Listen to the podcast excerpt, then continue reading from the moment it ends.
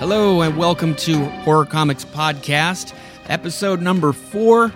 Uh, the Horror Comics Podcast, or without the I don't, I don't know. It's it's on the logo because it's aesthetically pleasing on the logo. It looked a little weird without it, and the title of the podcast is just Horror Comics Podcast. Uh, so you know, it's up to you. But regardless of any of that, you're here. I'm here. I'm gonna have a little drink, and we're going to talk about the Vault of Horror from EC Comics. Before I get into the history of EC Comics and some other little tidbits before digging into the story, there's a wonderful, not very long, but wonderful, it's an hour and eight, 19 minutes roughly on YouTube called The Artists of EC Comics. And it's it gives you the breakdown of everything that went on with it. And it's just, it's real interesting. And uh, I, I'm, thought I knew a lot um, there's a lot more detail on these the the players here. Uh, if you listen to Chris and Reggie's Cosmic Treadmill, they have a multi-part history of that, and it's uh, it's real interesting. But it's all condensed down into this nice little documentary made by somebody, but I don't know if it's for sale anywhere. Um, I don't know if there's somebody you can support by buying it from somewhere, but I haven't seen it. All I saw was on YouTube and uh, loved it. So go check that out. Um, if I can remember, I'll, I'll, put a link to it in the show notes. EC Comics uh, was originally educational comics, and it was founded by Max Gaines. And they did Bible stories um, and exactly kind of what it sounds like uh, yeah, educational stuff. Not super popular, but he actually passed away in 1947 in a boating accident. And his, therefore, his son, William or Bill, um, was handed the company, and I'm con- condensing it here. He, I don't think they had a great. It doesn't seem like they had a great relationship, uh, Bill and Max. Um, I think that documentary said something along the lines of Max told him he was never going to amount to anything. Anyway, Bill went to the Army Air Corps, and um, when he came home from that, he went to New York University, and he was going to be a teacher, actually, a chemistry teacher, and he took over the family business instead of teaching. So, um, in so I think it was 1950-ish, 49, where they actually changed a little bit of a course correction. They started doing more stuff that were familiar, that were you know they're famous for uh, a lot of horror, suspense, crime, and all that in between. Um, and this is where he had Al Feldstein, Harvey Kurtzman, and some of his other well-known crew you know, kind of working with them. And there's it's interesting too because they were kind of writing stories on the fly, and they would like have to like every day they would go sit down and have to write a full on story. And um, there's some interesting bits because I believe it was it's the Ray Bradbury stories that they kind of started adapting without getting permission. So um, Bradbury actually took notice and was like, "Hey, you know, you, you just you're not pay you need to pay me for reprinting my stories. And they were like yeah we didn't know how to get in touch with you but we'd love to pay you. Uh, can we continue to pay you to use your stories? And so uh, it was really cool though. Uh, bradbury actually agreed and they continued doing it ever since. And um, well i'm sure we'll get to some of those. But there's a long long uh, there's a lot you can read and like I said, watch that documentary to get more information. But Bill Gaines is the one, uh, he's the face of it and did a lot of writing. And uh, go check, go read up more on them. So, The Vault of Horror actually starts, the very first issue is issue number 12. Uh, the reason for that was it was originally titled War Against Crime. So, with number 12, they just changed the title to The Vault of Horror. And supposedly it was an attempt to save money on second class postage permits. Um, that's something that I'm not really familiar. I probably should have read about that beforehand because I'm not really sure how that works or why. Um, but it had a lot to do with that era of publishing, um, and they they wouldn't change the number with the title. So it's a little confusing. And I know that that this isn't the only instance. There's a lot of them because there's to me an even more confusing uh, sort of switch up with Haunt of Fear, resetting its resetting numbering, but then Two Fisted Tales took over the numbering of the Haunt of Fear. So I don't. Uh, uh, yeah, I don't know. It's it's a weird thing. Again, it had it more to do with the era, and I'm sure there's plenty of people that have written more on that. Um, but I'm excited to talk about this book, and I'm or, or you know, and a lot of these uh, types of stories because they're fun. So, uh, Vault of Horror number twelve, the first issue. Uh, it it was the publication date for that was April of 1950, and it came out every other month. So this magazine, the first magazine, it covered a, a two months worth, basically, is what kind of how they saw it, because they would give it a publication date of April slash May. Uh, but the book went on for 29 issues, and it ended in for the December January publication of 1955. So a little bit about so this when this came out is obviously this is a like I said it's it's part of like the sort of trinity of Tales from the Crypt, um, Haunt of Fear, and then you have Vault of Horror. Now, obviously, it has to have a host, and that is the Vault Keeper, and um, who was originally designed by Al Feldstein. Sorry if it seems a little weird and choppy. I uh, we, there's a lot of a few houses in our right around me that are getting new roofs, and for the most part, my mic can uh, can kind of keep all that out uh, but sometimes it gets really loud, and I start seeing it creep up on the uh, on the the whatever. And so I'll, I'll kind of have to pause, and I can go back and like edit it out later without restarting everything. So we'll see what happens. Hopefully they'll they'll stop, and uh, those nice families can enjoy the new roof. Uh, so a little bit about the demise. Uh, so in 1954, uh, Gaines and Feldstein attended. They were going to add a fourth book to the horror publications. And they were bringing back The Crypt of Terror, which was originally Tales from the Crypt, and that got rebranded. So they were going to bring it back as an actual separate book. But they were stopped when all horror and overly vi- or just violent comics in general uh, in this sort of genre were being sort of attacked by just general moral pushback.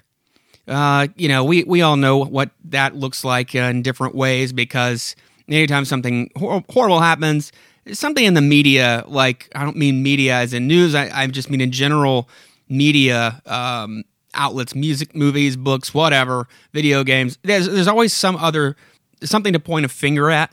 And so back then, you know, these books were very popular, and I guess parents just couldn't really keep these away from their kids. So they decided, well, if if you know if our kids are going to get them and we don't want them to, well, no one's going to get them. So in uh, April and June of 1954, there was a Senate subcommittee on juvenile delinquency, uh, which targeted violent comic books. So basically what they in in response to this and again that's a whole this is the comics code authority is what i'm talking about that's a whole other animal itself. And um, I know I've talked about it before, but I'd like to do a history thing, but it would really take a long time to go through the whole thing. So maybe one episode down the road, we'll see what happens. So instead of having the government, I guess, come in and censor the books, they decided, well, let's just censor our own books. It's self regulating. And um, they had the Comics Magazine Association of America and the Comics Code Authority that was put in place to put, keep these things all out of comic books and uh, change the course of history because they didn't want to lose. You know, if there was going to be pushback, they didn't want to lose customers, um, and they didn't want to look like they didn't care about juvenile delinquency. So there you go. The one thing was Ga- Bill Gaines. He really pushed back about it. Um, he he had a you know he he stood up hard for it, but he just wasn't experienced in like legal proceedings and whatnot. So, you know, he was in there talking and answering questions and whatnot, and they would get him because uh, he didn't know the right way to, and I wouldn't either, but he didn't know the right way to go about saying certain, you know, those lawyer tricks and shit like that. And um, so it really screwed him over. And, uh, and then all of this got canceled and um, all these these books got canceled in September of 1954.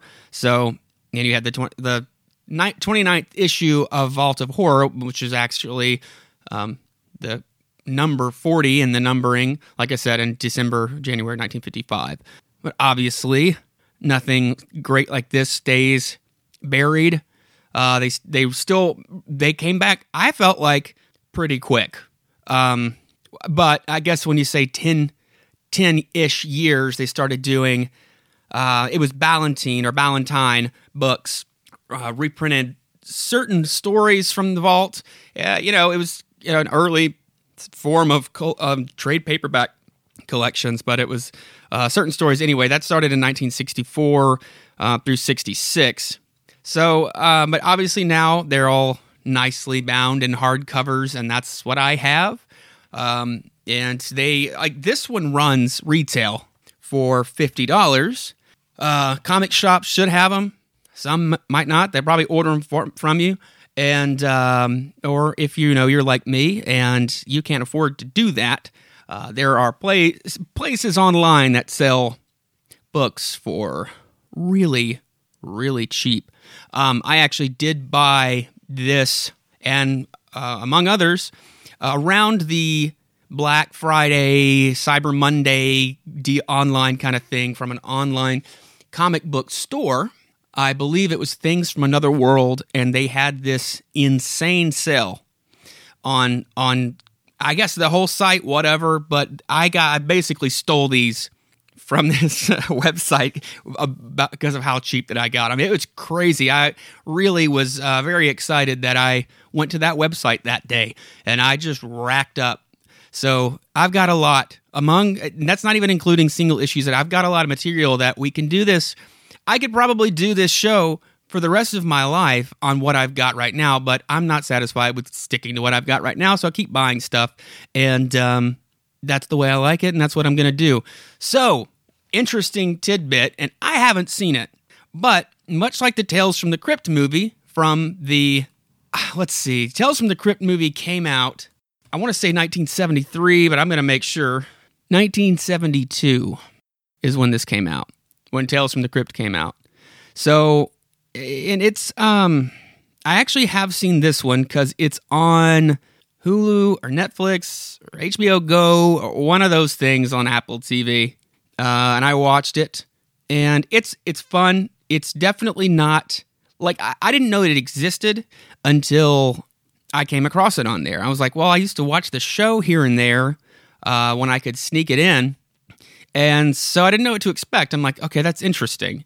Uh, not, I mean, it's the same idea. It's an anthology st- movie, and but the Crypt Keeper is played by Ralph Richardson, uh, just wearing a like a brown robe and talking very do do do do, you know, kind of like ominous. Uh, uh, so I was a little bit disappointed in that, but again, I had to, you know, you think about it, it's 1972 they're probably not gonna, eh, you know, in the TV Crypt Keeper that we know of was created for that show. So, you know, they were just going based on the book, except for uh, Ralph. It's a lot cleaner looking than the Crypt Keeper in the book. But the next year is when they did Vault of Horror.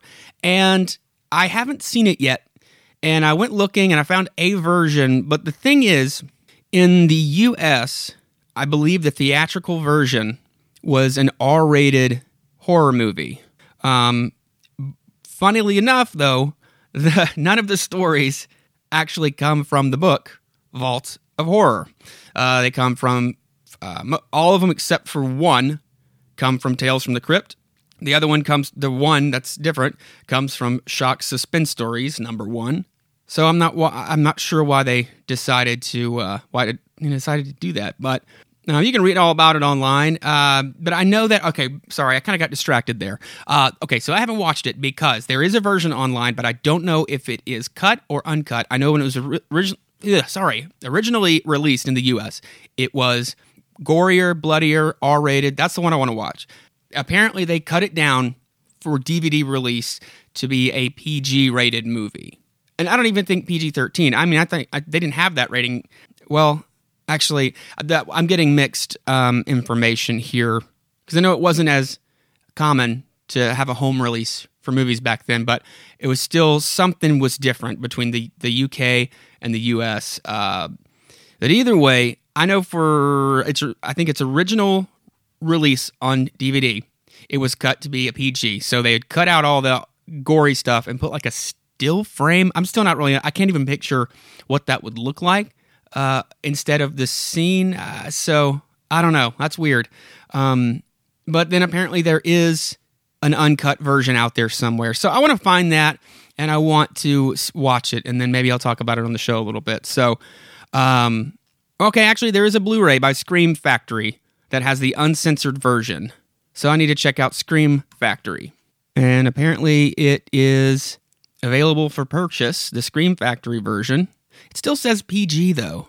Some little that's that's weird. Scratch my head about that one.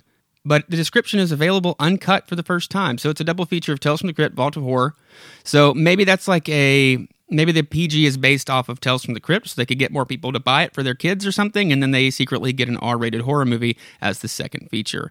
Uh, so I don't know. I'll have to look into that. It's 15, 16 bucks almost to get the DVD, and then it's 28 almost to get the Blu-ray. So it's a little steep these days. We'll see what happens. Maybe I can uh, do some do some trickeries and find a cheaper copy. Uh, I, because I don't have, uh, you know, lots and lots of money to spend on lots of things, and if I do, I usually try to buy comics. So if you've if you've ever seen that movie, I would love to hear about it. Um, shoot me an email at horrorcomicspodcast at gmail.com or you can hit me up on Twitter and the handle is at horrorcomicspod because I want to know about this movie and I don't want to watch some PG version of it. I want to watch the real the real thing. Also, I wanted to mention this. So, you know, I talked about doing a real like I'm not saying that. Uh, doing a real hor- uh, horror, like ghost stories or something like that, uh, pulling them from stories on the internet or you know local. For me, live in Louisiana, so there's a lot of a lot of belief in some uh, in some supernatural stuff around these parts.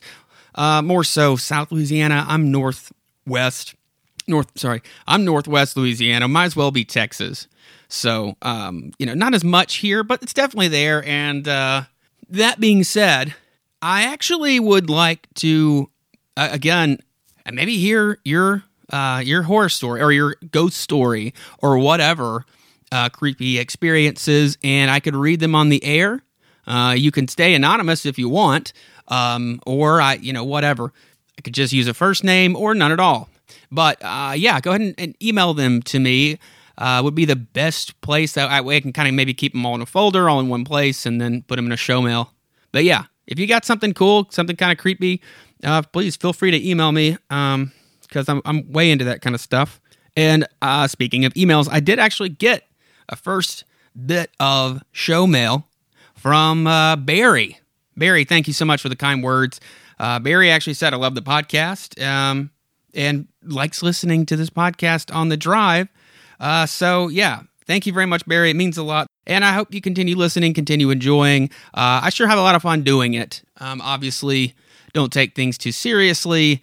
And uh, I don't really write, I, I, say write, I don't plan, other than like, I'll re- obviously re- read the stories, but like, I don't really write anything, plan anything. I kind of just go with it in the moment.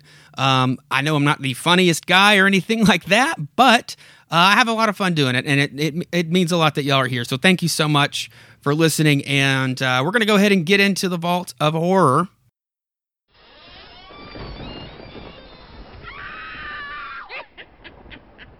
So on our cover, we've got an interesting scene here.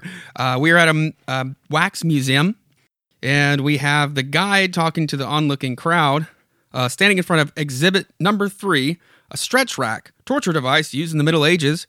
And they're at, oh, you're actually at Gaines's Wax Museum. So there's a nice little nod. This cover is by Johnny Craig.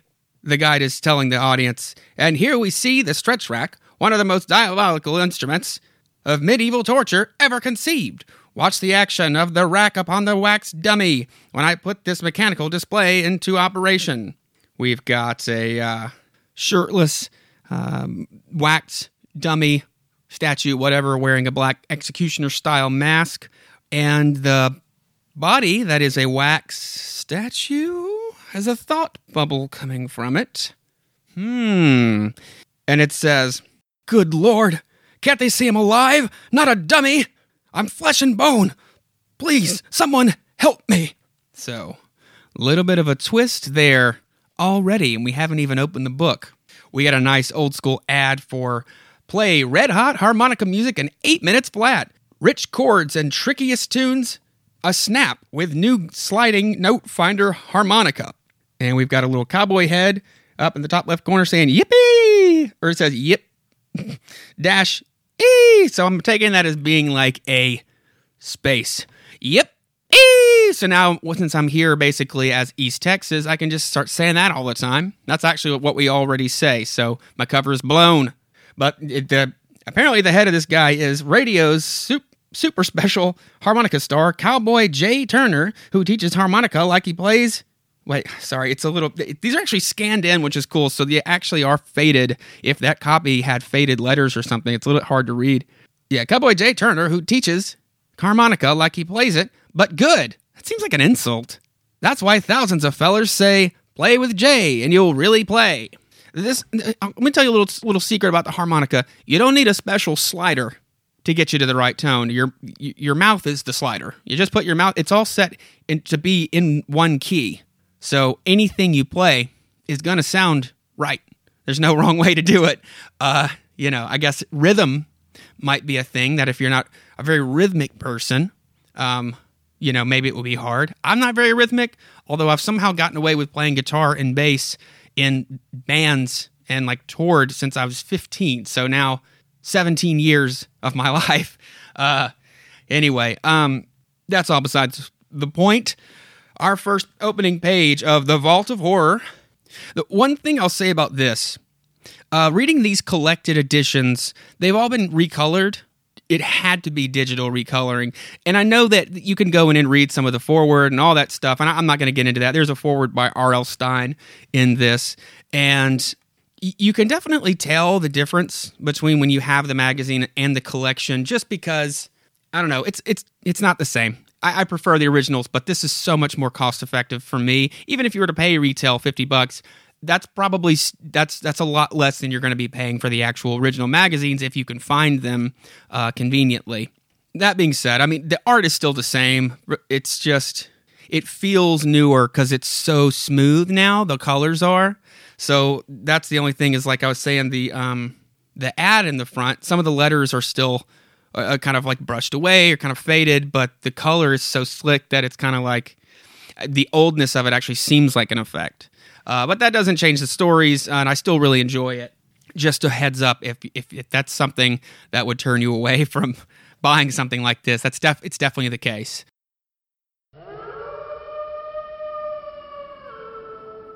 We open up with the Vault Keeper, hunched over a big book with a burning candle in the foreground.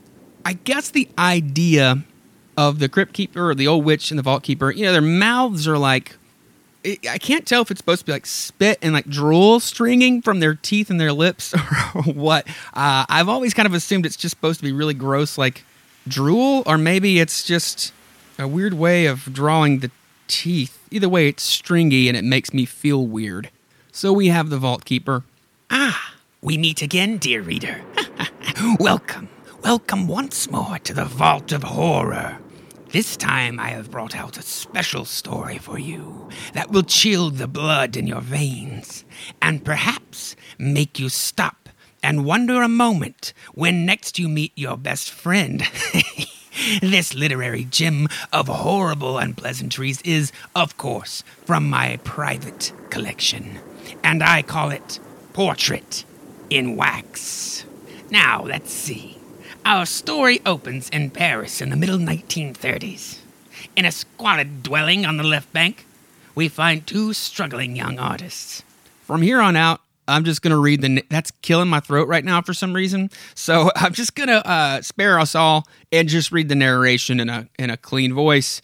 Uh, and I'm going to try to refrain from using any accents because I'm terrible at that and uh, we're just gonna go from here. So we're we're gonna do the movie thing, and we're gonna be set in Paris, but everyone's gonna speak perfect, straight uh, American English. Apparently, um, I swear to God, I don't know if it's gonna be picked up on here. It looks like it was.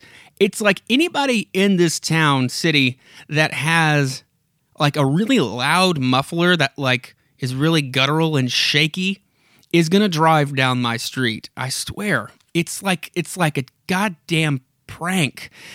anyway, Robert was a studious person and truly an artistic genius, but with no desire for fame. He was content to work day and night producing his masterpieces. Ah, look, Henry, I've finished another etching. Henry, on the other hand, was precisely the reverse. He had no talent whatsoever, and his ambition and jealousy were rampant. That fool, that idiotic fool. He could sell his etchings. He could be rich, famous, and yet he doesn't care. But I care. Perhaps if I sold just one, he'd never know, and I could ask a good price. And so, some hours later, at an art buyer's office, amazing! I'll pay any price you ask, but I, I must have this etching. It's superb. You're a genius. Ah, thank you, sir.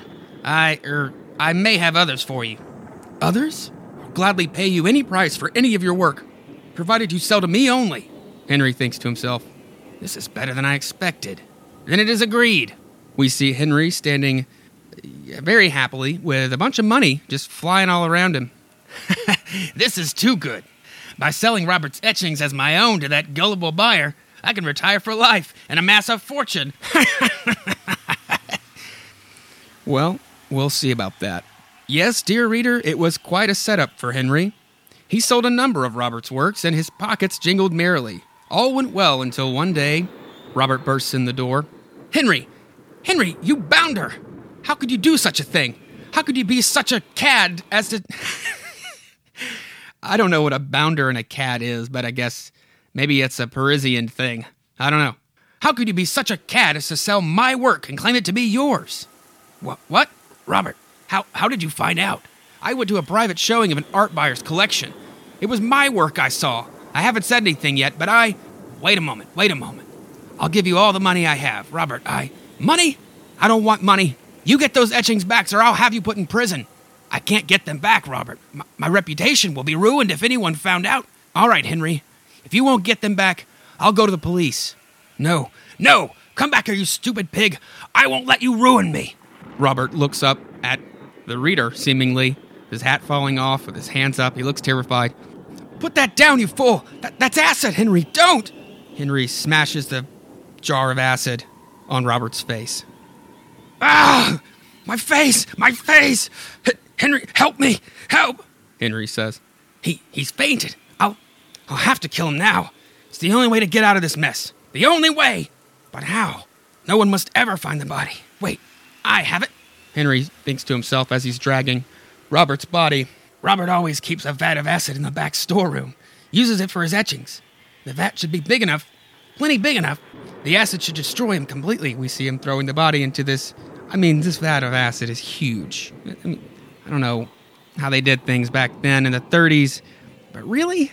It doesn't seem like it'd be legal to have this much acid in a vat. A vat! It's huge. Anyway, this acid should destroy him completely, and no one will ever know. No one ever question my right to his works. I'll be rich. There, it's done. Ah, I, I suddenly feel a trifle sick.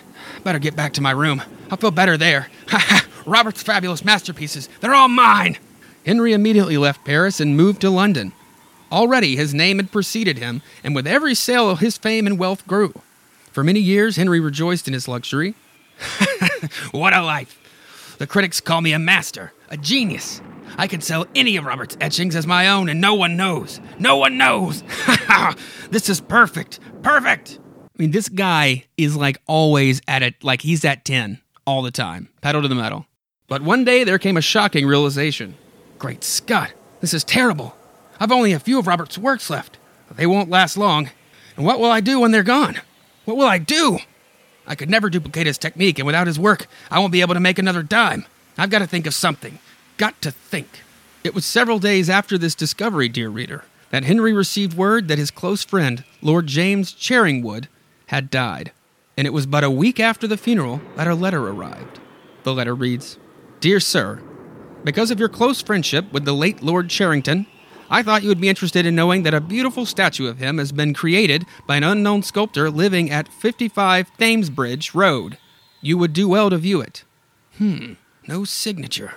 Now, I have to I have to point out. I, I think immediately I'm Henry and I get this letter and I'm re- and I'm reading it and my first thought is, let's see. I see an address, but it also says that the sculptor is unknown. So that's red flag for me. He crumbles up the letter, throws it in trash can, but second guesses, takes it back out, and starts to kind of scratch his chin. And so a short time later, we see Henry walking up to Thames Bridge Road.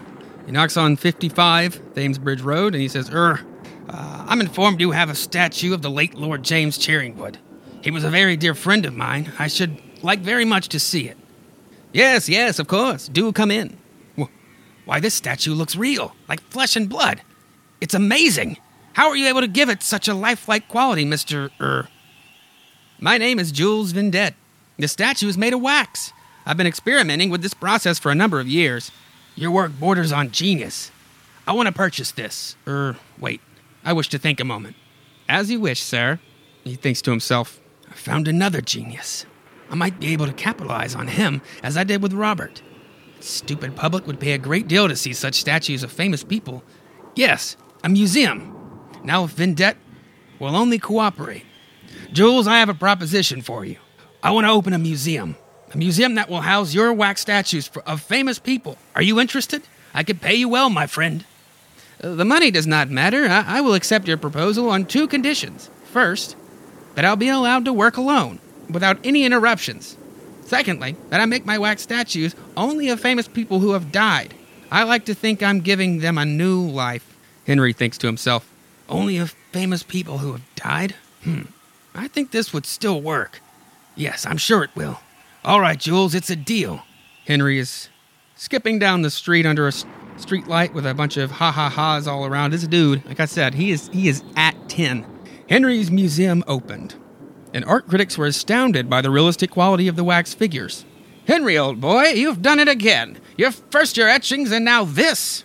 Oh, you've surpassed yourself, Henry. It's it's simply incredible how lifelike your statues are. And Henry again lolled in the lap of his new wealth. Henry, you're a genius. In your own right, you're a genius. I'm really proud of you. He's standing in the mirror. Oh, man, this guy. Yes, friends, Henry was proud. The fame of his wax museum spread like wildfire. Whenever a famous personality died, his or her wax replica would appear in the museum a week or so later. How we see a bunch of onlookers in all of this wax statue. How beautiful. The statue looks as alive as you or I. So real. Magnificent. It reached a point where it was considered a must for any notable who died to have their facsimile appear. We see Henry on the phone. Person on the other end of the line says, My uncle, Sir Olive, sorry, not Olive, my uncle Olive, Sir, my uncle, Sir Clive Birch, died last evening. I, uh, would you, would pay a great deal if you could, uh, assure me that this statue will be in your museum. Uh, I think it can be arranged. And so it went until one day.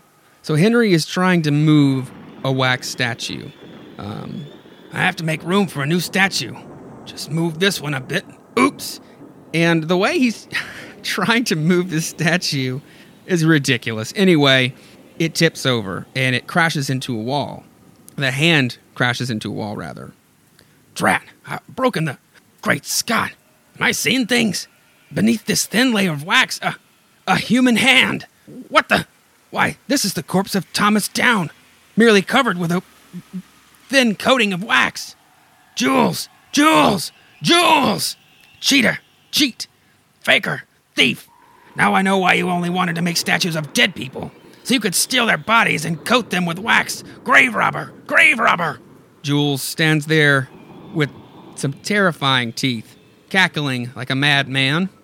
I'll be ruined, you fiend! Ruined! Stop laughing! Precisely my plan, Henry. I think that's the voice I had for him. I don't have a very large repertoire of voices, and somehow I still get lost. Precisely my plan, Henry. I sent you that letter telling about the statue I had made of Lord Cheringwood. I wanted I wanted you to take advantage of me. I planned all this. At that moment, Henry punches Jules in the face. You blundering idiot! You fiend! I'll show you! As he punches him, the face begins to crackle and fall apart. What? What? Your face? It, it's shattered, falling apart piece by piece. Don't you recognize me under my false wax face, Henry? Don't you know me? I'm not pretty to look at, am I, Henry? acid destroys a man's face so completely. Yes, Henry, you remember me now, don't you? Robert, no! Keep away! Keep away! We see a newspaper article. The Star Bugle Clarion, owner of Wax Museum, dies of heart attack. Noted artist sculptor found dead. Well, dear reader, about a week after Henry's funeral, the executor of his estate opened the museum's doors to the public. Onlookers are surprised by something. Look, why, it's it's unbelievable. How did it get here? But he never created a statue unless the person he was depicting was dead. Then how could one man, well, that looks like Jules, it's Jules, standing in the foreground thinking to himself, if they only knew. So it's Robert. But he's got the Jules face on again, so um, he's developed a type of wax that stretches and moves with his expressions and his, you know, jaw and his mouth, but it still cracks when you punch it. So interesting logic they've got here. Um, but then again, we are talking about uh, a horror comic, and you throw all logic to the side when you're reading comics or fiction or whatever. You're just going to go along with the story there. So I did think this was a fun one though because I I liked the I don't know. I liked that it changed like uh so he's still in the, you know, stealing the art and then finding someone else to prey upon to steal their art, uh, different styles. So, you know, I like that it switched to wax sculptors, and then that's how he got them.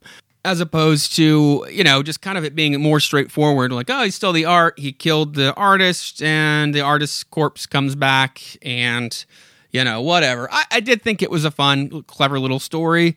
Um, and, you know, in the end, uh, old Henry, well, he got his, didn't he? Although I, I did think it was kind of funny that he died of a heart attack, um, or so the papers say. Died of fright, maybe. Um, I don't know. that was kind of. I'm surprised they didn't have Robert just straight up kill him, um, but they didn't. So it is what it is.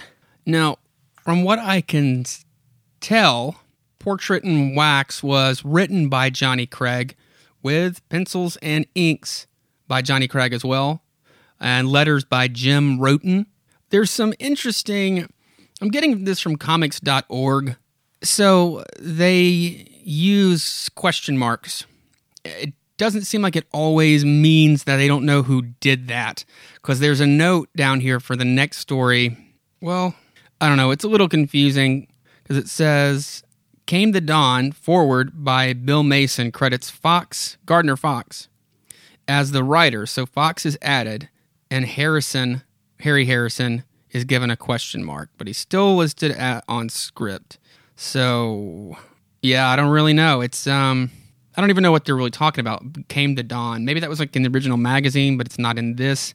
Uh, I I don't know. They do these short stories too, where it's just I've talked about it before, but it's uh, like there's fingers of death after the next story, and it's a page of uh, prose story. So maybe it was something like that. Although I took, I don't know, I, I took it in the beginning of this book from the forward and all that to mean that the full magazine itself was actually re scanned in and, and like recolored and whatnot for this because there's ads and stuff. So I don't know. Maybe that website isn't the best place to go, but I, I don't know. So far, it seems like it's okay. But the next story is The Werewolf Legend,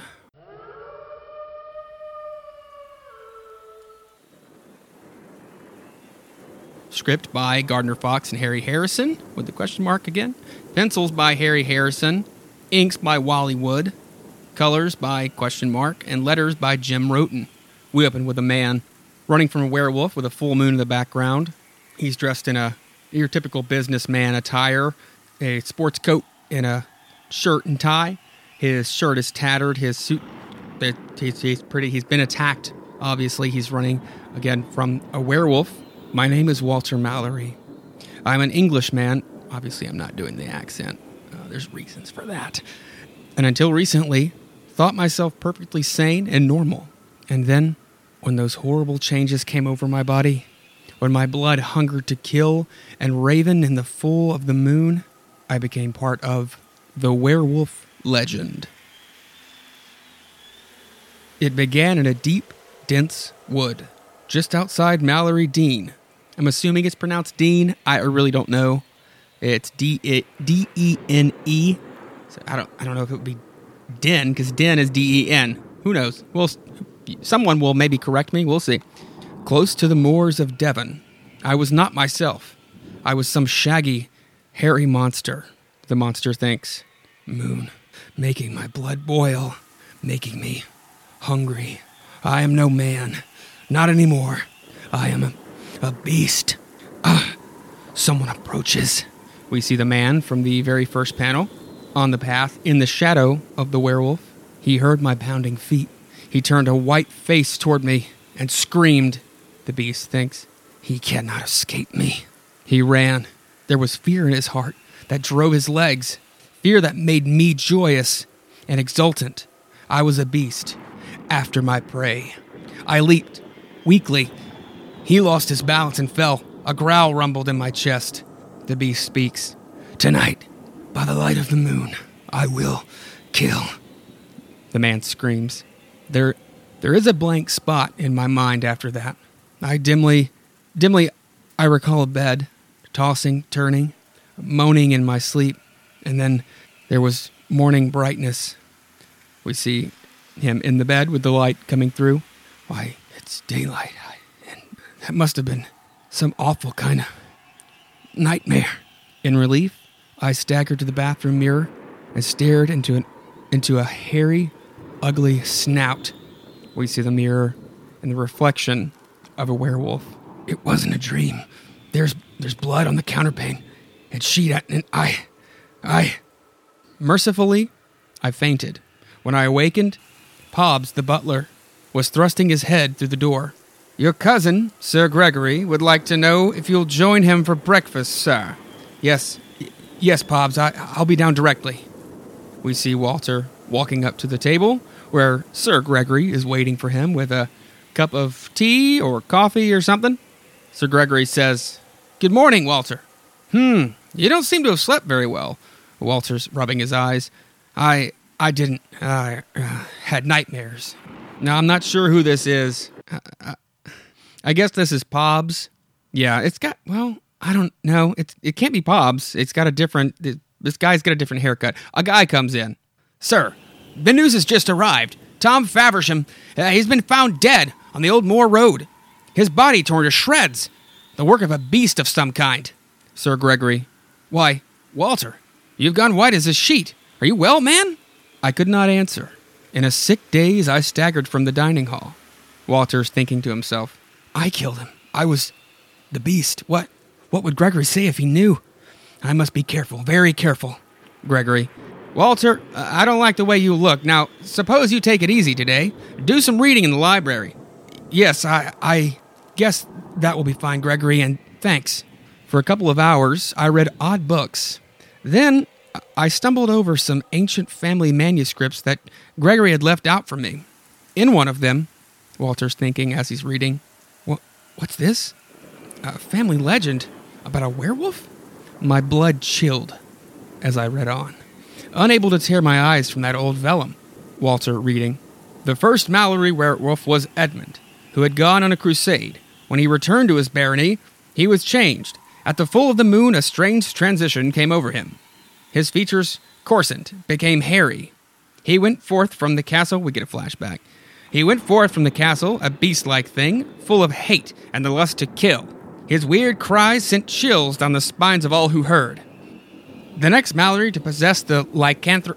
The next Mallory to possess the lycanthropic. Shit, I can't. That's really tough to say right now. The next Mallory to possess the lycanthropic germ in his blood was Dennis, Baron of Moncrief? Dennis. That just that name doesn't fit, but we're gonna go with it. Tis said of him that he ran with a pack of in this and the art covers up the words, which is very odd. Something wolves and was himself blank because of the art thirstiest of all. Down through the years the taint descended. The last known Mallory werewolf was Arthur in 1827. He was cornered and shot by an angry mob. Walter thinks to himself, Not the last. The hereditary taint has come down to me. Something in my blood that makes me like the beast. That makes me want to kill. Hollow eyed, I staggered up to my bedroom that night. I had taken a long walk over the moors. I was tired. I would sleep deeply. Walter staggering to his bed, thinking to himself, I'm exhausted. Tonight I will not be able to run in the woods again. Tired. Going to sleep. Sleep. And then abruptly I awoke. I felt hairs growing on my cheeks, felt my teeth lengthening, becoming fangs. The art depicts uh, basically the floating head transforming into the uh, into the werewolf. I'm not really describing the art because this one is very descriptive. Like it, it's basically it's. Um, I, I know that like, it probably seems like a simple idea, but this one actually like the images don't really show anything that isn't being said if that makes sense like the actions are being spoken in the narration uh, and, and, i know that's common but it's hard to explain what i mean a lot of times in comics you know it'll have a narration and the art will kind of tell the story itself um, or tell maybe not, not not the story that obviously but it obviously does tell the story i mean but i guess what i'm trying to say is the art doesn't depict anything other than what the narration is saying, if that makes sense. Like sometimes you do need to describe what's happening in the panel versus what's being said because what's being said doesn't describe the action. Uh, sorry if that seems like I'm oversimplifying. I just I wanted to make myself clear here as to why I'm not digging into the actual art of the issue. So now we do see a fully clothed werewolf, Walter, staring out the window. Want to run free. Run in the woods. We see him running down the hallway. Got to get in the open. Breathe the clean air. Find prey. I felt the cool night air on my hairy face as I ran freely, effortlessly, like the inhuman wolf I had become.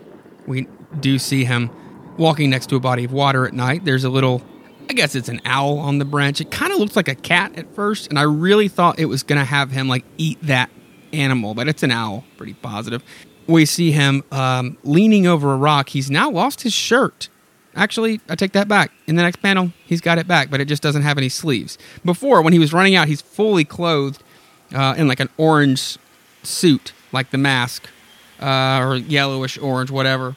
We see him oh, looming over a rock, watching a um, a passerby on horse. Once I paused to sniff the breeze. I smelt a man. My tongue swelled and my jaws dripped saliva. He is not far away. I will be able to catch him easily. And his again, his shirt is back and the sleeves are gone. I don't I, I don't know when he ripped his sleeves off. That's where I'm a little confused. So we see him in the background behind the man on horseback with his shirt on. But I reckoned without the horse, the animal scented me, shied in fright. Easy, boy, easy there. What is it that makes you so afraid? as if the man is expecting the horse to answer in English. Do you hear? Oh, I see him, the werewolf. And we see Walter, the werewolf, shirtless now, in the path. So this man gets the horse to turn around and starts, I guess, whatever you call it when they. Um, uh, I, I, guess well here they, he says well I'll just read it because he starts whipping him and uh, harder and harder and they you know they're taking off but the uh, back to Walter's narration the horse bolted in panic. His master, stricken dumb, quartered him furiously. I think quartered him would be the word. That's, that's how I, the only way I can think to say it. But still, I gained. For I ran as runs the wolf, effortlessly, tirelessly. We see Walter, werewolf. I'm going to stop saying Walter the werewolf. That really dumbs it down. Uh, we see the werewolf jump and attack the man. We see what I think is blood all around, just kind of spattering as as Walter kind of swipes him and grabs him by the by the collar. Now I have you. He went back and downwards, his scream gurgling in his throat. We see the werewolf with the man's face next to his. And now, the kill. Once again, I awoke with blood smeared across my face. Once again, I fainted when I recovered consciousness. Walter in the dark. I. I might as well face it. I'm a monster. To protect innocent people, somebody must kill me. I went to the constabulary in town. I know this sounds ridiculous, but there's a legend that our family castle is a lair for a werewolf. Perhaps it was this creature who killed those men. Walter's talking to a, a policeman and what seems to be a detective. We learned from Scotland Yard, so he's more plain clothes. He's in that orange suit himself. It's kind of got some some checkered cheetah like Well, not Cheetah. I don't know. He's a little bit more stylish. He's not just just in police clothes. So the officer is talking to Walter. He says, "So, there's a family werewolf, huh? Uh, you, how'd you learn that, Walter? Uh, from some old manuscripts that have been our family for generations. Uh, my cousin Gregory showed them to me. We see them walking down the street. I'm from Scotland Yard. This story of a werewolf fascinates me. Suppose I have your castle surrounded in case um, the werewolf appears. Splendid, sir. That just what I want. And when you see the the beast, shoot to kill. That night, I went to bed with a clear conscience. If I roamed the moonlit moors again, the police would see me and fire. But as the moonlight grew stronger and stronger, I felt my strength growing and my teeth lengthening. Again, I roamed the forest.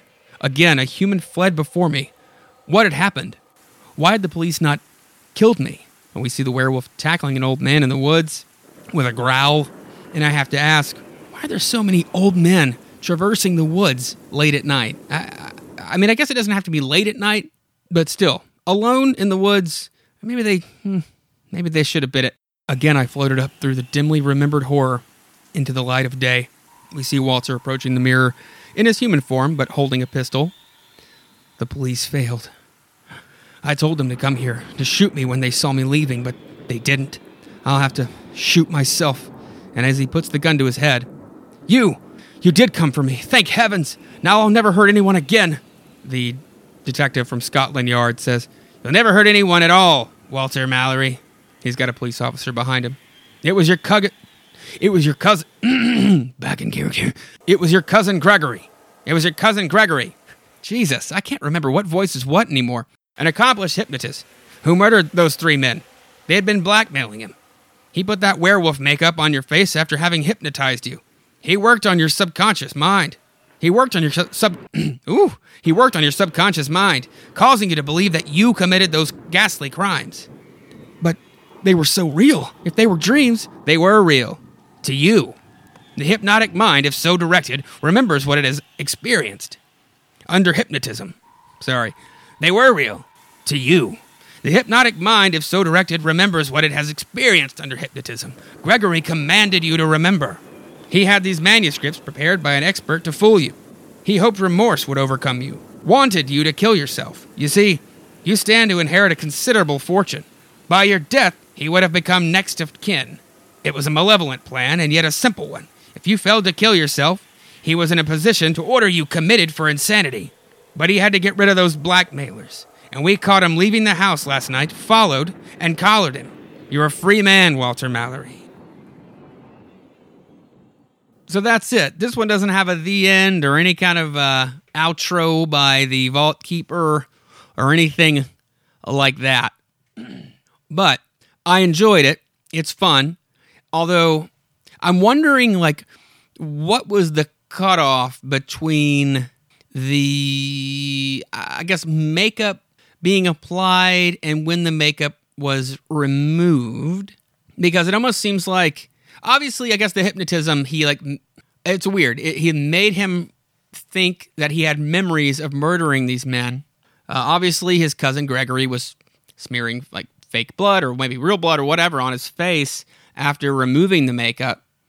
So I guess the makeup part seems like uh, quite a pretty extensive um, ordeal as opposed to just hypnotizing him and showing him, I don't know, a, a, painting or like a picture or something of werewolf. I don't know, or somebody in a werewolf mask, uh, and just having that implanted and remembering that, and then attaching the memories of killing with that image. Um, but you know, eh, I'm I'm way overthinking it, obviously, but I sometimes can't help myself, uh, especially like this. But I it, I thought the ending was quite abrupt when it was like, oh hey, by the way, you're a free man. Your cousin did this, but you don't you don't ever really see the cousins. That's what I guess to me what's strange about this story is you don't ever see the cousins uh, comeuppance. You know what I mean? Like that's usually what happens. Is like normally this story would be like your cousin did this, and then the guy would go get the cousin or something like that. But this is just kind of an off. You don't. You never see the the apprehension. Uh, the wait, not apprehension. Um, or maybe that is the word I'm looking for. But you never see them get Gregory. It's just told. And then it's over without a the end or even a so see kiddies when the doop doo whatever uh, happened. I say that happen. It doesn't happen. So that's where I was like, well, this is kind of an odd one. Um, but again, I, I, mean, I enjoyed it because I didn't. Again, reading through it uh, the first time, I didn't really remember, or, or I say remember, I didn't really know where it was gonna go. Um, necessarily. So that was fun. And also, the whole Scotland Yard detective guy reminded me of Hugo Weaving in the 2010 remake of The Wolfman with Benicio del Toro and Anthony Hopkins and also Emily Blunt, uh, among others. I loved Hugo Weaving's performance in that movie. Actually, I really liked that movie. Um, I saw it twice in theaters and I loved it. And then it wasn't until after that second viewing when I was like, "Oh, guys, like, did you guys see The Wolf Man?" And like nobody that I knew liked that movie, and I was like, "What the hell? What did I miss?" Like, I I don't know. I I, just I really enjoyed it, and when it came out on DVD. I, mean, I remember buying it and like having some friends over and putting it on, and like they were just like over it. They didn't even want to finish the movie like pretty early on. So I was like, what the heck? I, I, I don't know. Maybe it's my affinity for the original and all the Universal movies, but I loved that movie. And again, I did recently rewatch it. I, I still really liked it. I, I don't know. I mean, you know, no movie is perfect, but no movie is ever expected to be. But sometimes I guess people, you know, pick and choose when they want to complain about certain things. I don't I don't know. I liked it a lot.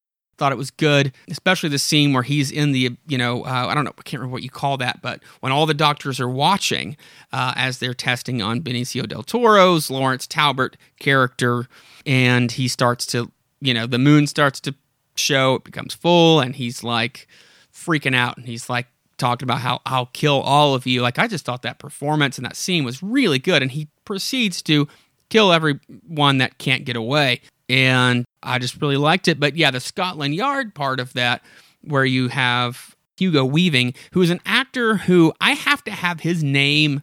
I'm so familiar with him, but I have to have his name in front of me to ever remember it. So I literally have him up on uh, my computer screen right now because I don't know why. I love him as an actor. He is incredible. Thought he was great as Red Skull in Captain America, the first Avenger, um, obviously in The Matrix, but I, I mean, countless other. V for Vendetta. He is a fantastic actor, and for some reason, I never remember his damn name. Anyway, that's beside the point. This had, um, I, I to the extent that I wonder if they I don't know.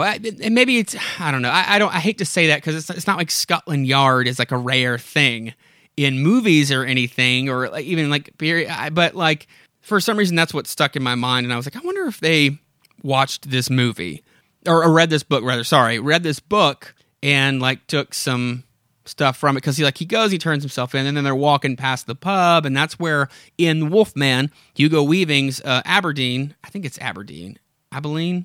Let me double check. I've already left that. Aberline. Aberline.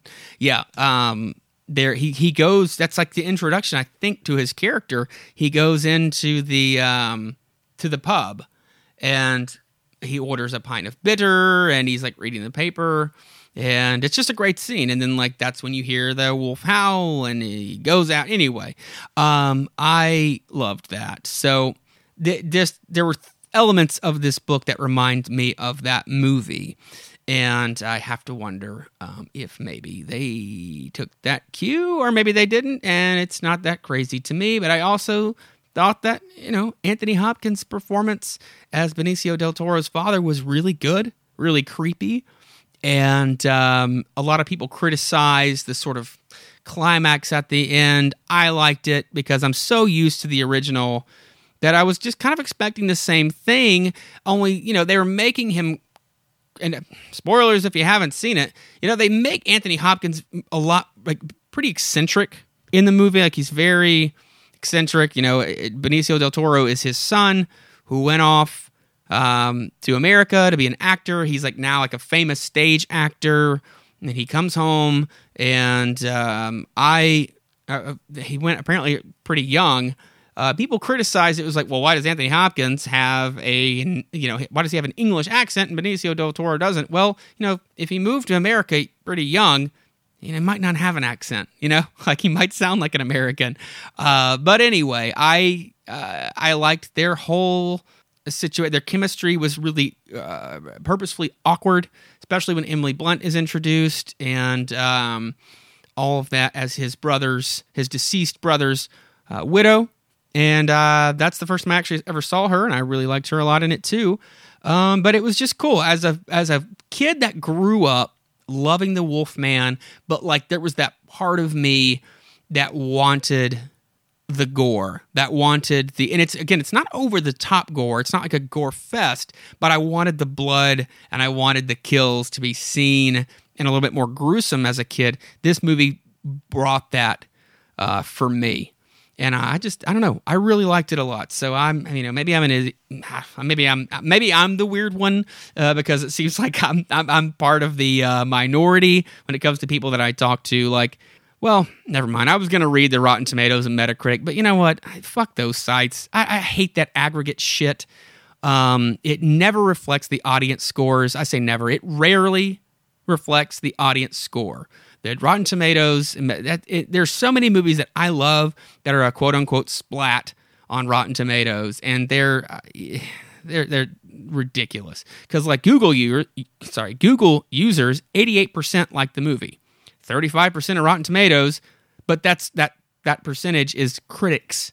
It's not it's not people that actually paid to go see the movie. Metacritic's the same way. It's a 43%. Again, it's critics. It's people that were paid to watch it and no telling if they even like horror movies. You know what I mean? Uh, but 80% of just users liked it. So, you know, again, that's just the reason I ended up just giving all that is because, again, the audience review is a lot more positive. So I didn't mean to go on a tangent about the Wolfman, but I kind of ended up doing that.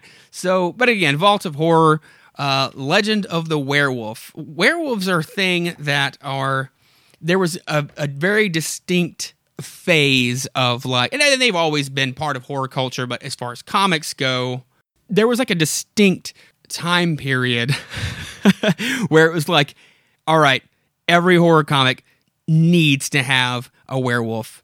And um, it just kind of flooded it. But again, that's not the only thing. You do the same thing with vampires and zombies and all that stuff, and it ebbs and flows. I just feel like this happened during that time period, and maybe it didn't. I don't know. I didn't do a lot of research on it. Uh, so, but I enjoyed it. The art is great. I love it. Um, other than the, uh, you know, not being able to decide if the werewolf is wearing a like a suit jacket or nothing, or a vest or nothing. Um, so that was pretty funny to me. So, anyway, we'll get off that tangent and move on to the next issue, or story rather. But actually, I said I wasn't going to read it, but this is actually written by William Gaines, Bill Gaines, whatever you want to call him. Uh, it is called The Fingers of Death. Now, this only has one panel of art, but because it's written by William Gaines and he's the man behind the brand after his father, I figure what the hell I'll read his story. Again, it's called The Fingers of Death, and it the one panel is just kind of it's a human hand with kind of just fingers in the form of uh, I, I, don't know uh, maybe the emperor when he's shooting lightning bolt. I, I, really don't know. He's just kind of it's a hand with like in a black background with red kind of like explosion kind of thing or not explosion, just uh, red. You know, uh, when they want to emphasize something, maybe. A lot of times it's associated maybe with, like, oh, there's pain in this joint of this guy's elbow, or when they bang their elbow. I don't know. Anyway, regardless, not another tangent from me. Sorry. His fingers relaxed, and he felt the body sliding away from him toward the floor. The throat that had blue marks as a result of the strangling. At last, he had done it. Killed Montrose with his own hands. Now to get hold of that dazzling gold chain the priceless piece he had wanted so much that he was willing to let it force him to murder. He whirled and faced the window, his mouth dropping open momentarily. Those blinding lights. Someone was driving into the alley, the headlights of the car exploding against his bloodshot eyes. He had to get out. They would find the body, now in a matter of moments. He must get as far away from the corpse as possible. The gold chain. It would have to wait. He'd have to come back later when no one was around. He couldn't risk being caught here for there was murder in the balance. With a screwdriver, He was able to pry open the heavy brass hinges of the mausoleum door. The door squealed open, and he peered into the darkness beyond for a second before he slipped into the macabre stone floored chamber. The funeral had taken place more than a week ago, and he had time, in the interim, to sneak back to Montrose's house, go over it with a fine tooth comb. But his search had been to no avail. The gold chain had been nowhere to be found. And then the truth had struck him. That immensely valuable chain, it had probably been buried with Montrose. He would have it in his hands in a matter of moments, just as soon as he was able to open the coffin, take it from beside Montrose's cold cadaver. I guess he knew it would be. I mean, that's interesting to me that he wouldn't assume a family member took it. It was there in Montrose's folded hands. He could see its dazzling surface gleaming under the rays of the small lamp he had placed at the head of the coffin. Montrose's hands held it, and he felt the perspiration forming on his forehead as he tried to pry it loose from those unyielding, icy fingers. He wrenched and pulled, but still the fingers held firm. In desperation, under the tiny flickering light, he was able to move the fingers slightly apart and slip the gold chain free. A leer formed on his face as he bent far forward under the light to examine the treasure he held at last. His face brushed against Montrose's skin, and he shuddered. And then he felt those fingers, the ones he had been able to pry apart, beginning to close again in death. Close, like a steel trap. With a gasp, he tried to wrench free. They were closing tighter, tighter around his own throat. He felt the icy tips digging into the soft flesh of his throat. He struggled to free himself, tore at the dead hands desperately, but there was no resisting those hands.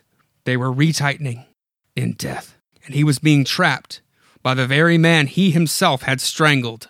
A sob escaped from his lips. He felt a searing sensation in his lungs as he tried to gulp the air. And then everything was turning dark, like a bulb that had been burnt out, and he was falling, falling. I mean, this is a typical EC story. It's just, you know, not illustrated, obviously. I like it. I'm glad I decided to read it full disclosure, I hadn't read it till I was just now reading it uh, in on the recording. So, uh, but yeah, I liked it actually. That's uh, you know, again, it's the same kind of thing as you get in the actual comic versions. Um, the same kind of retribution you usually get in this situation, and uh, it never fails. I always like it, but um, maybe I'll start reading these more often because I've skipped a few in other books and uh, I know like creepy and maybe eerie. I think they do like list, listener reader uh, submitted stories like that, and uh, that might be actually kind of cool to like dig into because you know I was just asking all of you to like send in you know maybe ghost stories that you've experienced or creepy things that you've experienced or whatever. By the way, that goes for things that maybe friends have told you too, like secondhand. It doesn't have to be you. Um, again, I can keep whatever names anonymous or just change the name or whatever. So, I, again, I want to hear from you. HorrorComicsPodcast at gmail.com. Anyway, um, so yeah, I liked it. And, but anyway, okay, so we are going to go into the actual next story, which is Horror in the Night. It was written by Ivan Clapper. There's a question mark next to that. So maybe it wasn't Al Clapper. I don't know what but the pencils and inks were by Harvey, Harvey Kurtzman, and the letters were by Jim Wroten.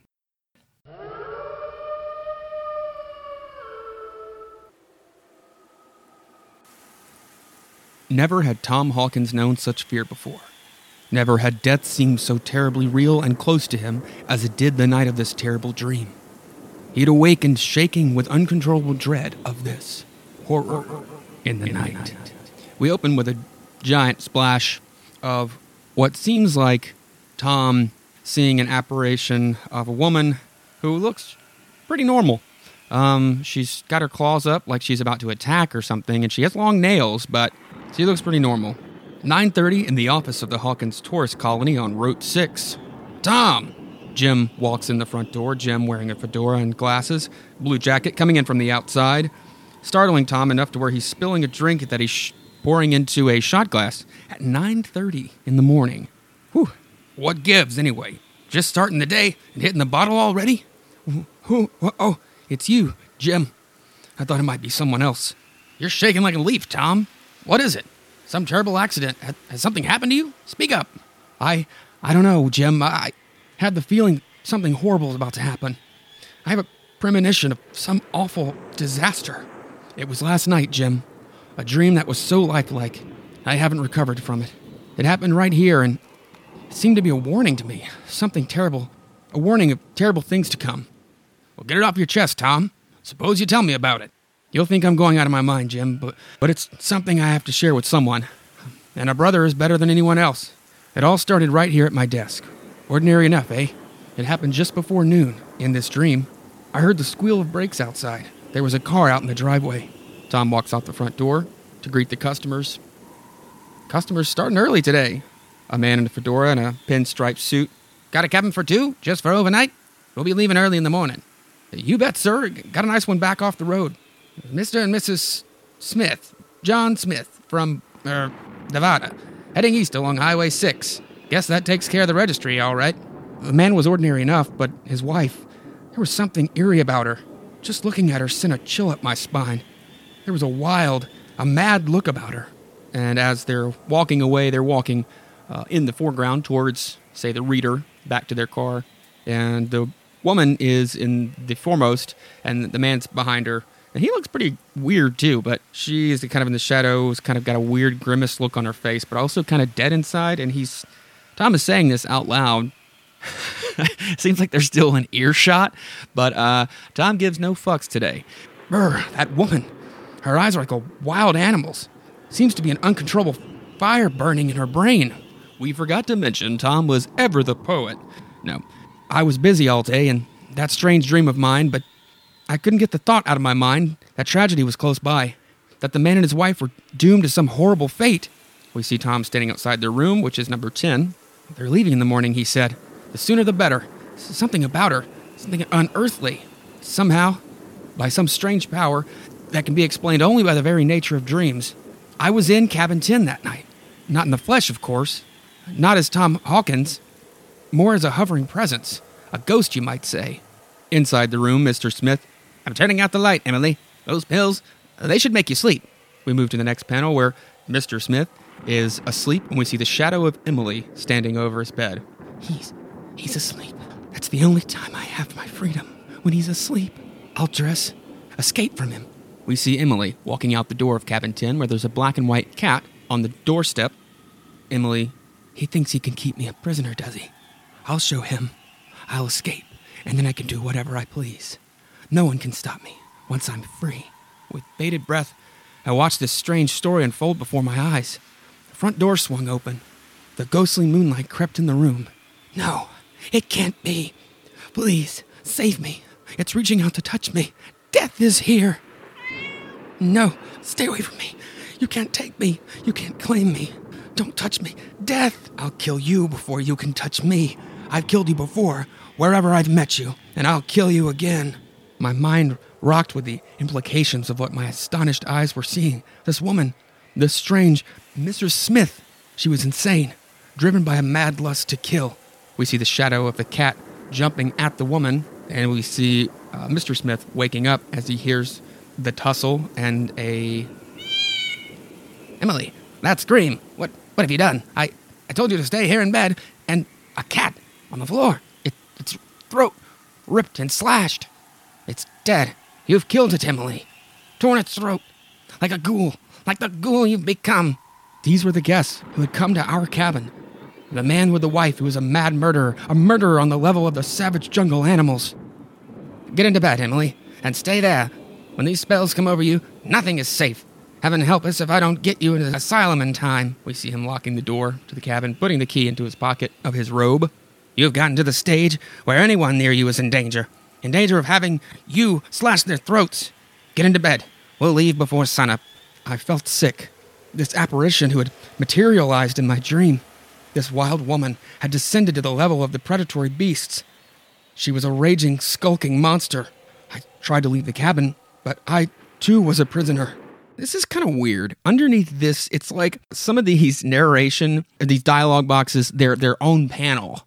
Uh, this one's off to the side, and underneath it is just a pair of red lips and like teeth. But it's not like I don't know. It's just weird looking. The, the lips are really strange.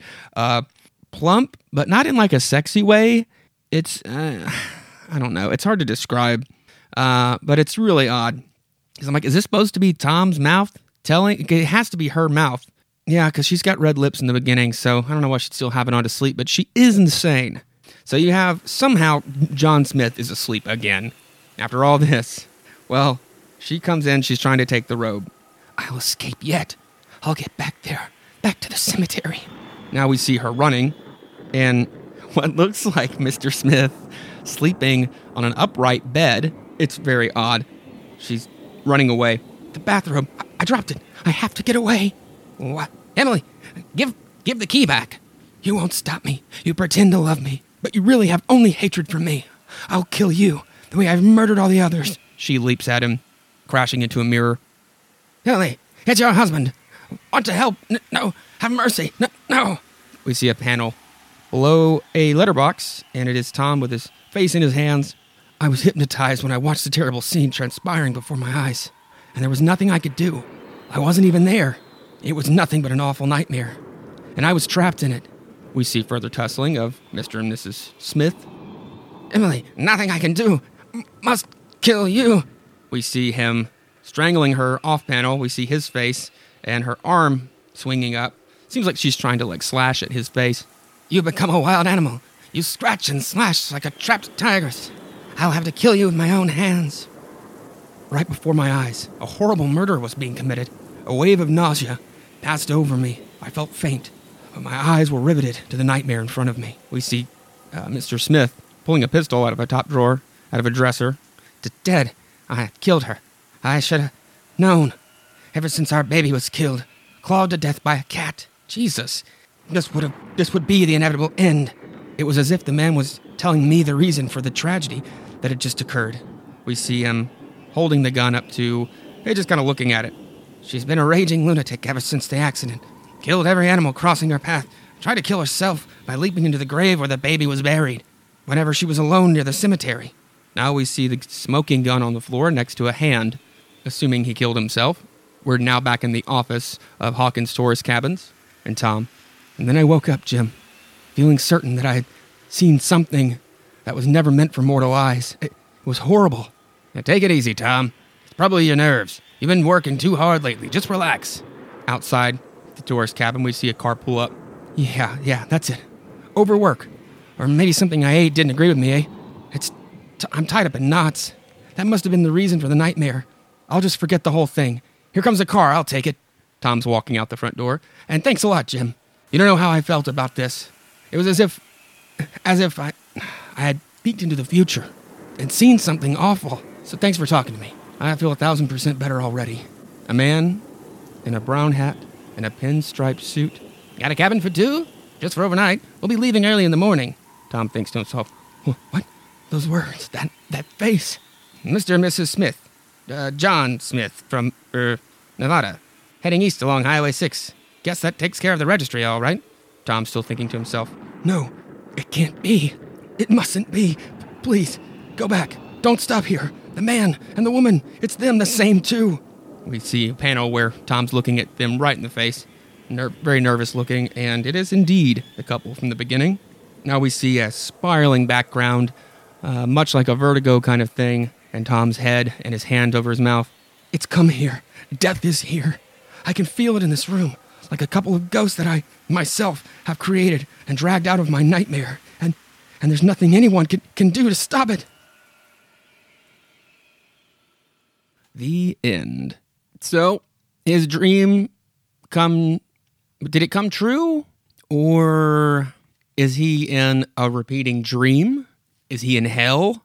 And this is his hell. He's forced to relive this nightmare. So, it's an interesting ending. I think they're meant to I think it's meant to be that he's this is actually happening because they really really over explain or not over explain, but they really are driving it home. Like, in case the reader wasn't sure, yes, this is a repeat of what happened in the beginning and in the dream. Because I mean, it's it's so funny. Uh, you know, the whole it mustn't be. Please go back. Don't stop here. It's the man and the woman. It's them. The same too. It's come here. Death is here. I can feel it in the room.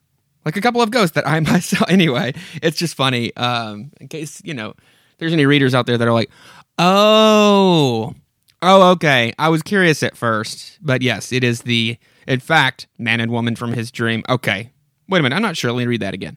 Um, so it's a funny little trope, nice little, nice little twist because I have to assume in my mind, uh, to me, it's, I don't know. I, I like it's more uh, unnerving if it's like a never-ending cycle.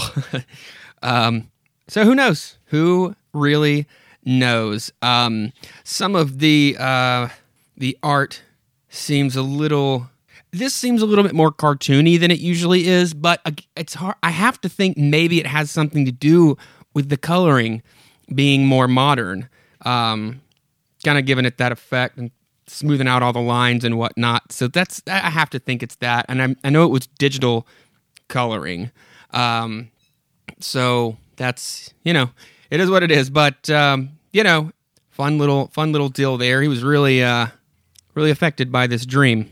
I you know what I actually would have been curious about would be to see uh, his brother Jim his reaction to because uh, they came inside to sign they came inside to sign the registry and Jim would have still been in there, I would have to assume, but I would have been curious to see that, to see what Jim says. You know, he's like, you know, because he could have just been like, "Hey, these there's something wacky's going on. This is the couple from the dream," um, and because you know, naturally, Jim probably would have been like, "Tom, you've gone insane. Time to get you to the asylum." So, who knows? Though we may never know. Uh, the next little part is the Vault Keeper's Corner. This is reader mail. And then there's another short story here uh, in the form of prose with one panel of what looks like a jail cell. It's bars rather, and like a metal metal walls and floor, so cage rather. It's called Tooth and Fang. The knife slashed down. There was a gasp, and then he straightened up and looked at the body of the paunchy circus owner, stretched there on the wooden floor, one hand slowly relaxing from the canvas of the circus tent. He had done it. He would have to look around the headquarters tent fast. Someone might come this way any minute. He was bent over the tin box when he heard the footsteps. He straightened up as if he was he had been wound tight, and his eyes narrowed when he saw the three shadows striding towards the open flap of the tent. His heart raced ominously. He felt the skin on his neck prickle. Those roustabouts. They were headed here. He slipped the wad of bills into his pocket and looked around the tent in desperation. He couldn't go out the front door of the tent, for they were sure to see him and he would hang for the murder. There had to be another way out. There must be another escape. And then his eyes noted the barred door at the opposite end of the tent, as if a cage had been backed up against the far end of the tent. That was how he would escape, through that barred door. His hands fastened around the handles near the floor, and he gave a sturdy yank. The door lifted up under his weight. It was a matter of seconds before he stepped beyond the door, released it, and heard it slam shut behind him. Then he whirled and peered between the bars saw the three roustabouts pausing at the entrance to the tent. If he could remain here until they went away, if he could remain hidden here behind the door, it would give him a little more time to think of how he was going to escape. There was a low snarl behind him, and he whirled, his eyes squinting into the darkness that surrounded him. His heart lurched inside him. Not more than ten feet from him, he saw those fiery eyes boring straight into his own. Cat's eyes. He realized with a shudder and his own eyes had become accustomed to the light enough for him to know what it was that faced him a snarling panther. The fur at the back of its neck was rising stiff and straight. It was getting ready to spring at him. He whirled, his hands tearing at the barred door, but it was rock fast. I've never heard that expression before. He had he had slammed it shut when he entered. It couldn't be opened from this side. His heart missed a beat. He was suddenly bathed in cold, prickling perspiration. He opened his mouth and screamed at the men who were now moving away from the front of the tent. He must attract their attention before it was too late. Before he shuddered to before he shuddered to think of what would happen to him here in this cage with a raging panther. He screamed, tilting his head back, but the sound which issued from his lips was drowned out by a more frightening sound. The panther emitting its blood curdling roar as it prepared to leap. Drunkenly, he turned flattening himself against the wall, knowing that his voice could not be heard, that this time there was no escape for him. He saw the panther squat before it launched itself, and even as he stared at those fiery eyes, the pain came over him like a wave, and he knew it was the end. All right. A lot of cat activity in this issue, or more than normal. Um, yeah. Uh, but this time the cat had its revenge for, you know, the other cat that was murdered by Emily. So a bit of cat justice um, before we get to the last story of the first issue of Vault of Horror. I didn't, I, didn't realize actually that in the last or, the previous issue, so it would have been issue 11 of the War War Against Crime, I think. Uh, whatever, whatever this one used to be, I've already forgotten. Um, there was a story in there called The Vault of Horror. So I get where the name came from now, and somehow I missed that when I was reading about just this book in general. Um, so that's interesting. That, that's interesting. All right, so we're going to move on to the story. and it, it is written in a woman's voice. Um, I'm going to be honest with you. My throat is uh, is not, not feeling great today. And um, I, Emily Smith's voice, I was doing as a whisper just to change it up, and I realized that that felt much better. I'm not going to do that this whole time. I'm probably just going to use my normal voice, and uh, you know, it is what it is. But just remember that um, this is a woman uh, telling this story to change things up a bit.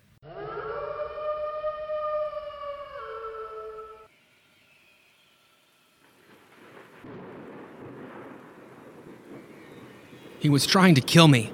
He hated me. And then one night, he almost succeeded. The night I rode a terror, terror train. train. It all started the day I decided to run away from Ralph. He was going to kill me. I knew that. I had to get away. I packed a small bag and hailed a taxi. The railroad terminal, and please hurry. Yes, ma'am. As the taxi sped downtown, I huddled in the corner of the seat, afraid that he might see me. Ralph hated me so. I don't remember how it started, but it had developed to a point where I feared for my life. I remember one day Ralph came home with a package. What'd you buy, Ralph? Oh, nothing, Gloria, dear. Something for my own personal use, as we see him putting a jar of uh, labeled poison into what looks like a cupboard. There we go. She can't see the label, or can she? It was poison. It had I had to be on my guard. I watched the bottle carefully, and when I noticed some of the poison missing, I didn't eat. Pretending some excuse, I was careful. He failed that time. Inside the taxi. I said, Here's the terminal, lady. Oh, I beg your pardon. I paid the fare and looked up and down the street. I didn't see Ralph. I rushed into the station, and at the window, I'd like a ticket to to New York. That'll be 3410, ma'am. I stuffed the ticket into my purse and looked around. If Ralph ever caught me doing this, I drove the thought from my mind. No, I would get away. I had to. I would be safe then. I sat down on a bench in a corner of the waiting room and hid behind a newspaper. My train wasn't due for 20 minutes. Suppose Ralph called, called at home? There would be no answer. He would know. I thought of that night last month when I woke to find Ralph standing over me, a kitchen knife in his hand. Ralph! I. I found this knife on your night table, Gloria. You shouldn't leave things like this around. He had stammered out a lame excuse. He was going to murder me, and I'd discover him. I discovered him in time.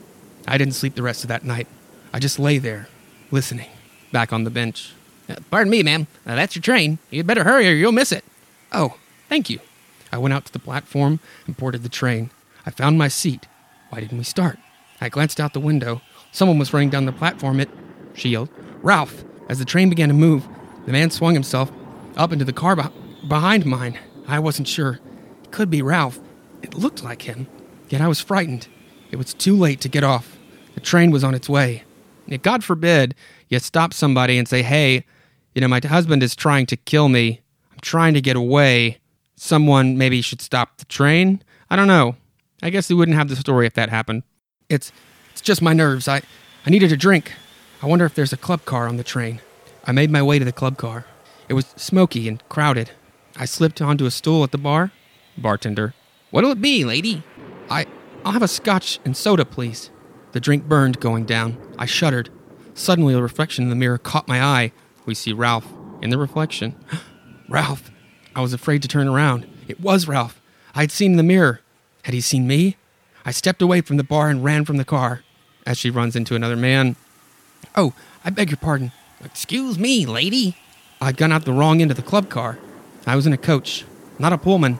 If I wanted to get back to my car, I would have to go through the club car again. She approaches an empty seat next to a man. The seat taken? Why, not that I know of. Ralph wouldn't look for me here in the coaches. He knew I always traveled Pullman. So why would he be suspicious? Anyway, I sat down. I would wait till it was safe and sneak back to my berth. I thought about getting off the train at the next stop, but all my clothes, my money, my ticket were in the other car. Why, why did he want to kill me? I remembered one night, about the time that it all started. Gloria, I've taken out some insurance policies. Life insurance. If something happens to either of us, the other gets $25,000. Oh? I I see, Ralph. Perhaps that was it. The money. $25,000 is a lot of money. Suddenly my heart stopped. I felt a hand on my shoulder. A man approaches. Your ticket, miss? Oh, I, I left it in the other car. The conductor looked at me quizzically. He must have thought I was trying to ride free. No, really, I, I've, I have a berth back in the Pullmans. You'd better show me, miss. As we passed through the club car again, I searched the faces of the people. Ralph wasn't there. Perhaps I had made a mistake. The drink. Maybe it had been the scotch and soda. If this is my berth. I'll get my ticket. All right, miss. I've, I'll say this. I've never been on a train like this. Um, the most I've ever done here is I, I've been to New York multitude of times, and I've ridden the subway. Um, I've never seen this type, like a train with a club car and all that. I guess long distance traveling trains. Uh, we just don't have them around here. So these bunks with like the curtain, I guess for berth. I guess that's a a real. I mean, I'm assuming it's a real thing because uh, it doesn't seem like something they'd make up. They, I've been on a tour bus before traveling for a very short period of time. We never were lucky enough to have a tour bus, but every now and then we'd be with a band that would let us uh, either travel with them or some of the members were going home for a couple of days. Uh, they'd let us, you know, maybe jump on and ride. And it looks a lot like this. It's just like bunks with curtains in a little small hallway. So that's pretty cool.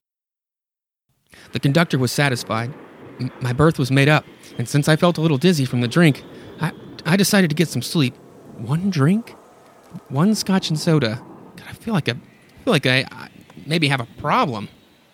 This doesn't seem like a lot. Whatever. Of course, at this point, the first time I was reading, I'm, I'm thinking, uh oh, she just got poisoned. We'll go on. She's sitting in her berth. It must have been someone who looked like Ralph. I'll feel better in the morning. We see her asleep in her berth, and safer too.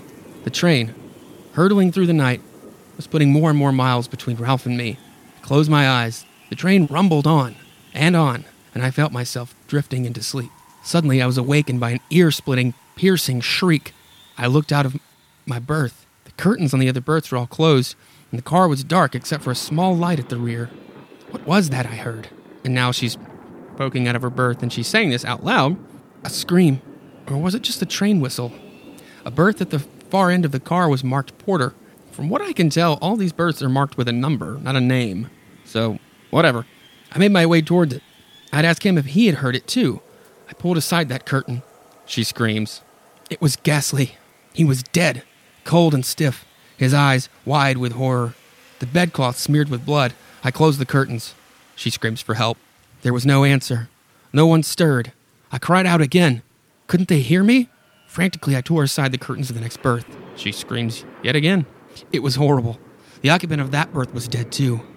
Icy fingers closed about my heart. A wave of nausea swept over me as I went from berth to berth, flinging the curtains back. They were dead. All dead. I was on a death train. Ralph. It was Ralph. He was mad. He must be on the train, looking for me. We see her running down the hallway with all the berth curtains open. Suddenly, I heard the shriek again, and I was thrown to the floor. This time, it had to be the shriek of the brakes. The train had come to a stop. This is my chance. I ran to the end of the car and leaped from the train. Don't we say leapt these days? Or is there like a rule for that? I've never been good with that kind of thing. I've just never said the word leaped. My chance to get away. Now we see her in the uh, in the trees with the train kind of taking off. I well, okay, she's about to tell us that. As I stood behind a tree, watching the train begin to move. Sorry, as I as I stood behind a tree, watching, the train began to move, squeaking, straining, slowly. It gained momentum. I need to add some little music back there. It was pulling away, and I had escaped. Now she says to herself, "No one got off with me. I I'm safe." I looked around me. A house. I saw a house on the top of a hill, and there was a light on. I made my way through the grass towards it. If they have a phone, I'll call the police. They could stop the train at the next station. Near the house, I noticed something strange. Someone had been digging a yawning black pit, the shape of a grave, she says to herself. Now I was letting my imagination get the better of me. Nope, you weren't. That's a grave, sister. That's pretty unmistakably a grave. I pushed the thought out of my mind. Why did I think it was a grave? Because it looks just like a grave. What was so strange about an excavation near a farmhouse? I mean, it's right in front of the porch of the farmhouse. It, that's very strange. Even if it didn't look like a grave, that's weird. They were probably making a water trough. I knocked on the door. Anyone in there? Open the door, please. There was no answer. Then I heard the latch click and the door slowly swung open, the rusty hinges creaking. Hello? Anyone? Home? I stepped inside. I looked around. The room was bare, except for a coffin, she says aloud. I spun around. The door was closed behind me, and standing in front of it was Ralph. I've been waiting for you, Gloria. Ralph looks pretty rough here. He's got his shoulders really hunched up, his neck, like head down. I'd be scared. I'd be scared too. He caught me in a vice like grip. I cried out. I struggled, but I could not fight his overwhelming strength. No need to scream, Gloria. No one will hear you. Let me go. Let me go. He forced me into the coffin. What are you going to do to me, Ralph? Don't you know, Gloria? Uh, Ralph looks angry. Uh, I could do nothing. He closed the lid of the coffin down upon me, and I heard the sharp blows of a hammer. He was nailing me in. Never mind. Then I felt the coffin being dragged across the floor. I heard the squeak of the rusty hinges as Ralph opened the door. Thought bubbles coming from the coffin. He's taking me outside to, to that grave. I felt the jar and heard the hollow boom of the coffin as Ralph pushed me into the grave. Then his fiendish laughter, his hysterical raving. Goodbye, Gloria. Sleep peacefully. Oh, well, at least he's still got his manners about him. He was filling in the grave. The soft earth thudded on the coffin lid. Then all was quiet. I guess I broke down at that point. Help! Somebody! Somebody, please! Please! I was crazed with fear. We see her. Well, I, she explains everything. I was going to suffocate, buried alive by a madman, my husband, Ralph. I pounded on the coffin. I could feel the flesh of my fist tear as I pounded. I lost all control. I screamed and beat the sides of the coffin. Suddenly, there was a blinding light. I sat up with a start and looked around me. We see her back in her berth. Here she is, gentlemen. Ralph peeking around the curtain. And one of the, I don't know what the term for the person that works on one of these types of trains is, but he says, You'd better stop that racket, lady, and come quietly. I, I had been dreaming. I was still in my berth on the train, and Ralph, with pity in his eyes, was comforting me, stroking my hand. No, keep away. Take him away. Take him away from me. He wants to kill me. Sure, lady, sure. You come with us. We'll take care of you. He won't hurt you. We'll see to that. The men in white took me away, put me in a nice house with nice people. A house that has bars on all the windows so Ralph can't get in and kill me. Now I'm safe from him. We see her standing in a dark room underneath a light. We do see the barred windows. And she says aloud, And that's my story. Perhaps you'd like to come and visit me sometime again. And that concludes the issue. I liked that one a lot. I don't know, it was one of the first time I'm, I'm reading it. I really didn't know where it was going to go. Of course, when she got off the train and sees the house, you're like, of course he's going to be in the house. Um, and when he shows up and he's like, I've been waiting for you. And I'm like, how did he know? Like, how did he know? Whatever. Of course, then it doesn't matter when it's revealed to be a dream because that's the way, you know, dreams work. Um, and that's kind of the key, the theme of this issue is, uh, you know, dreams and things like that, which is really interesting to me. Uh, I'm, I'm, huge, um, well, really, I guess the first story um, with uh, what's his name, Henry. That's right, Henry, the the guy that stole the paintings and the wax museum, uh, whatever, um, wax statues.